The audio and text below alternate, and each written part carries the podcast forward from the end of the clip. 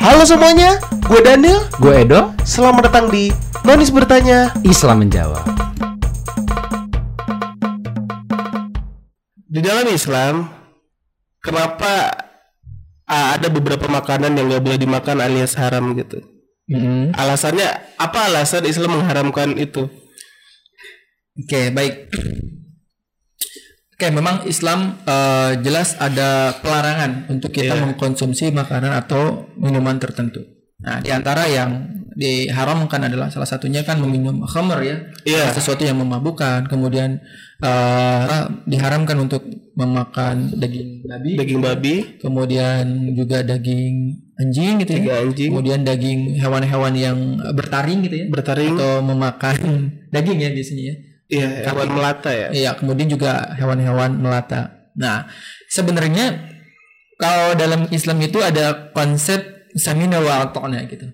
Jadi kita taat, dengar dan taat tanpa kita harus eh, juga mencari tahu gitu ya mengenai eh, keharamannya. Walaupun Iya. pada waktu itu gitu ya. Walaupun semakin ke sini ilmu pengetahuan semakin berkembang, ya, akhirnya kita tahu di antara sebab-sebab yang diharamkan itu di antara eh, alasan ilmiahnya adalah karena ada hal-hal yang memang tidak baik yang terdapat dari eh, hewan-hewan atau misalnya khomer yang disebutkan tadi dalam itu. Nah, itu salah satunya. Walaupun misalnya karena pada waktu itu kan belum berkembang ilmu Iya. pengetahuan seperti sekarang ya, ilmu kedokteran gitu Iya. kan. Nah, kalau sekarang kan kita sudah tahu misalnya kayak di antara eh, salah satu hal yang nggak baik daripada daging babi secara zahirnya adalah dia mengandung cacing kita, begitu pun dengan anjing gitu kan, air liurnya ada bakteri dan Iya, lain betul. sebagainya gitu kan. Nah, itu menjadi haram secara zahir. Artinya apa? Hal-hal yang disebutkan. Nah, adapun keharaman juga bisa berlaku untuk yang lain gitu. Jadi Islam itu gini, kehar- keharaman terhadap makan itu ada dua. Yang pertama memang haram dengan eh, zat yang disebutkan tadi. Iya. Kemudian adalah haram cara untuk mendapatkannya. Jadi gini, Cara mendapatkannya gimana? maksudnya gini. Maksudnya? Contoh, kita makan ayam, ayamnya halal nggak? Halal. Tapi kalau misalnya ayam itu dapat maling jadi haram nggak? Oh. Nah, jadi gitu. Jadi bisa jadi makanannya halal, tapi Iya. caranya Iya. salah gitu ya. Salah. Maka menjadi haram makanannya. Makanya konsep rezeki dalam Islam itu kan halalan toiban. Iya. Yang halal dan baik ah. gitu. Tapi kalau ini kondisinya misalnya di sebuah warung gitu kan. Warung itu menyediakan misalnya pesugihan. itu kita makan di situ kita nggak tahu itu jatuhnya haram apa. Selama kita tidak tahu Gak apa-apa. enggak. Karena Allah eh, memaklumi ketidaktahuan kita. Ah, gitu. Kalau misalnya jangankan tidak tahu gitu ya, dalam kondisi eh, tertentu gitu ya, Ah. kayak di hutan kita tidak menemukan makanan, nemu babi boleh nggak dimakan boleh. Asal kalau nggak ada makanan lain. Tapi dengan catatan nggak ada makanan lain dan nggak ada alternatif lain. Oh, Serta dalam keadaan yang sangat terdesak kita udah lapar banget. Oh iya. Nah tapi jangan juga jangan sampai sampai kenyang gitu ya. Kemudian dibawa bekal buat besoknya itu juga nggak boleh gitu. Artinya cukup untuk memang kebutuhan kebutuhan kita aja. Gitu. Kebutuhan selama di hutan itu ya. Bukan selama di hutan, selama hari itu. Oh selama hari itu. ya kalau selama di hutannya satu minggu.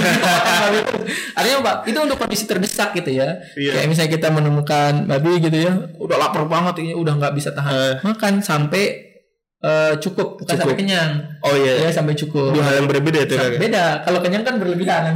Oh iya kayaknya berlebihan. cukup udah udah ngerasa udah ya, Ngerasa. alhamdulillah gitu kan udah cukup. Nah udah ba- batasnya cuma sampai cukup dan kondisinya udah sangat terdesak. Nggak ada alternatif lain itu boleh. Ah, Tapi selama masih bisa memperjuangkan alternatif yang lain maka nggak boleh. nah.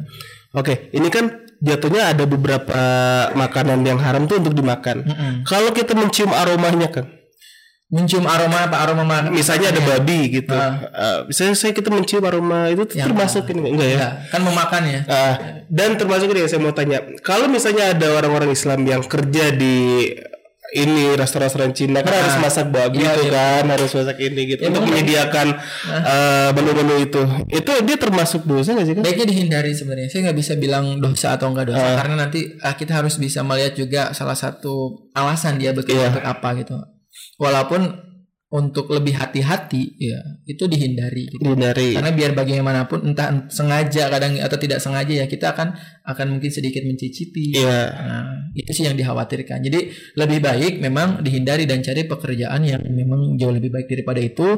Kita terhindar dari perkara yang syubhat gitu. Perkara Iya. yang abu-abu ya. Iya. Ya kan nah, itu kan maksudnya perkara abu-abu gitu ya. Ya Allah alam itu kan Jadi belum tahu ini ya. belum tahu gitu walaupun memang ya biasanya kita menyikapinya kalau cara bijaknya jadi hindari aja gitu. Hindari aja. Ha-ha. Karena ketika melihat kondisi seperti itu ya para ulama juga berbeda pendapat dalam memberikan hukum gitu ya. Mm. Kalau memang misalnya dia adalah orang yang memang butuh uang, terdesak, ya boleh sampai memang kecukup apa uangnya dia dapatkan dan mencukupi. Tapi juga jangan lama di situ bertahun-tahun gitu ya.